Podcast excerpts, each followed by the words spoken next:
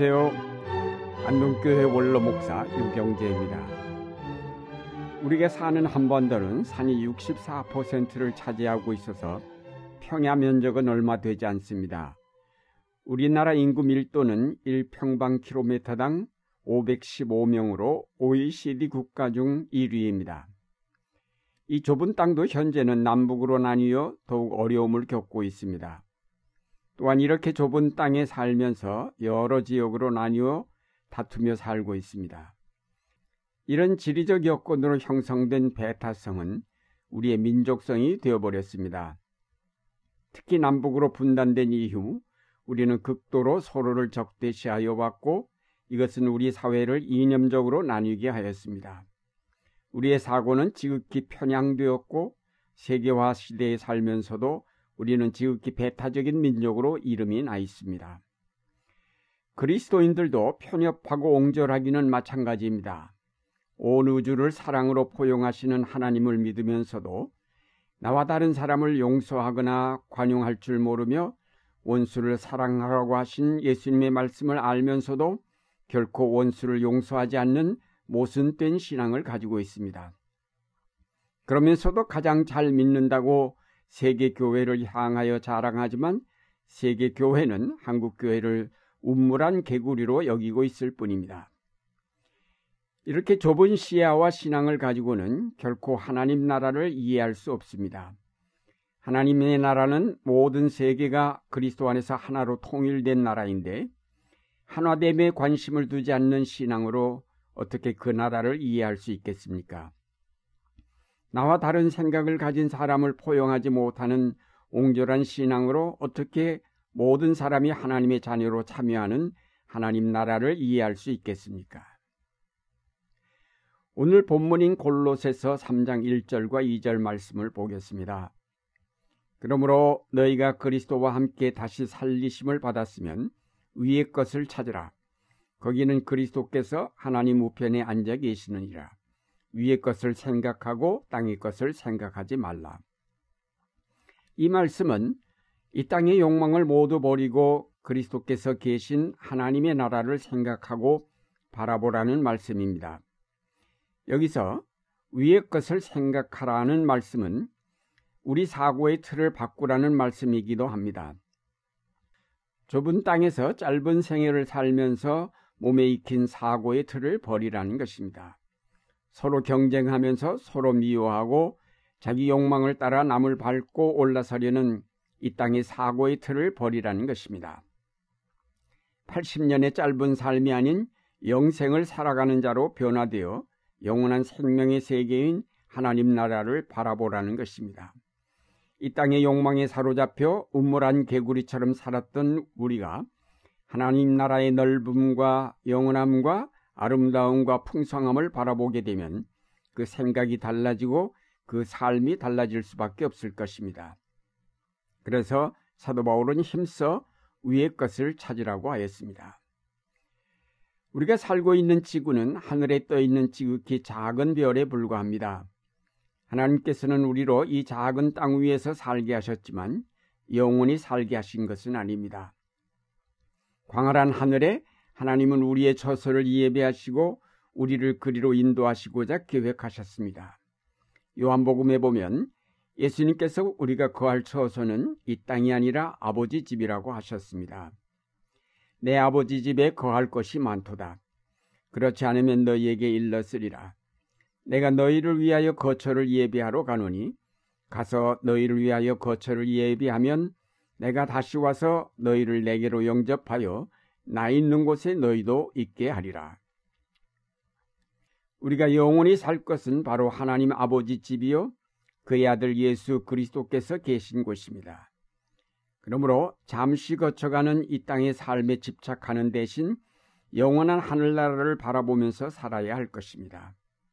하늘나라를 바라보며 산다는 것은 이제까지 가졌던 우리의 생각을 바꾼다는 것을 뜻합니다. 80년밖에 살 수 없다는 생각에서 영원히 살 수 있다는 생각으로 바뀌어야 하며 이 땅의 삶이 전부라고 믿던 생각 대신에 그것과는 비교도 되지 않는 영원하고 풍성한 삶이 있다는 믿음을 가져야 합니다.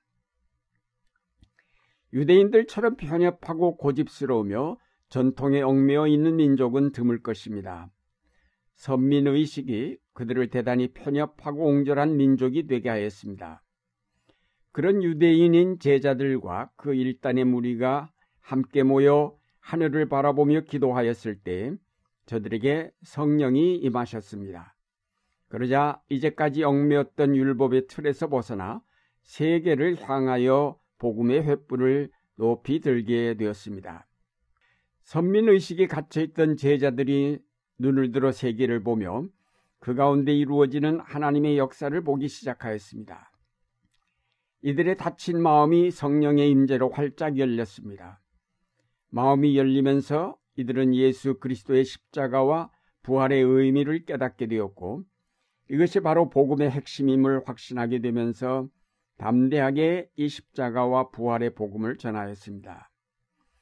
편협한 선민의식에 사로잡혔던 제자들은 생각이 바뀌면서 이 땅에 대한 미련을 버리고 하나님 나라에 눈뜨게 되었습니다. 그들의 옹졸하였던 삶이 바뀌어 세계를 포용하고 사랑할 수 있는 삶이 되었습니다. 뒤늦게 사도가 된 바울은 전형적인 율법주의자였으며 율법 수호에 가장 앞장섰던 사람이었습니다. 그런데 그가 담에색으로 가던 중 예수님을 만나면서 변화되었습니다. 땅만 보며 살았던 그에게 하늘이 열렸고 하늘을 본 순간 이 땅의 삶이 얼마나 보잘것없는 것인가를 깨닫게 되었습니다.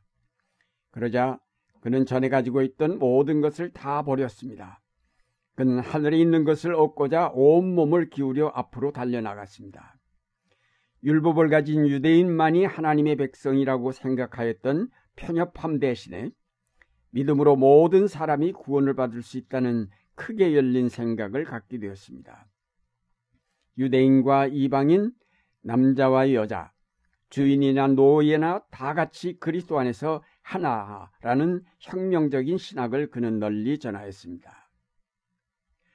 그런데 오늘날 예수를 믿는 사람들은 이렇게 열린 복음을 따라 생각을 여는 대신에 거꾸로 더욱 배타적이고 독선적인 삶으로 전락하고 있습니다. 그 까닭이 무엇일까요? 거듭나지 않고 예수를 믿기 때문일 것입니다. 이 땅에 대한 미련을 모두 버리고 하늘나라를 바라보아야 할 텐데 이 땅의 것은 하나도 버리지 않은 채 하늘의 영생까지 더해보겠다는 욕심을 가지고 예수를 믿기 때문일 것입니다. 땅에 대한 미련을 버림없이는 하나님을 올바로 섬길 수 없습니다.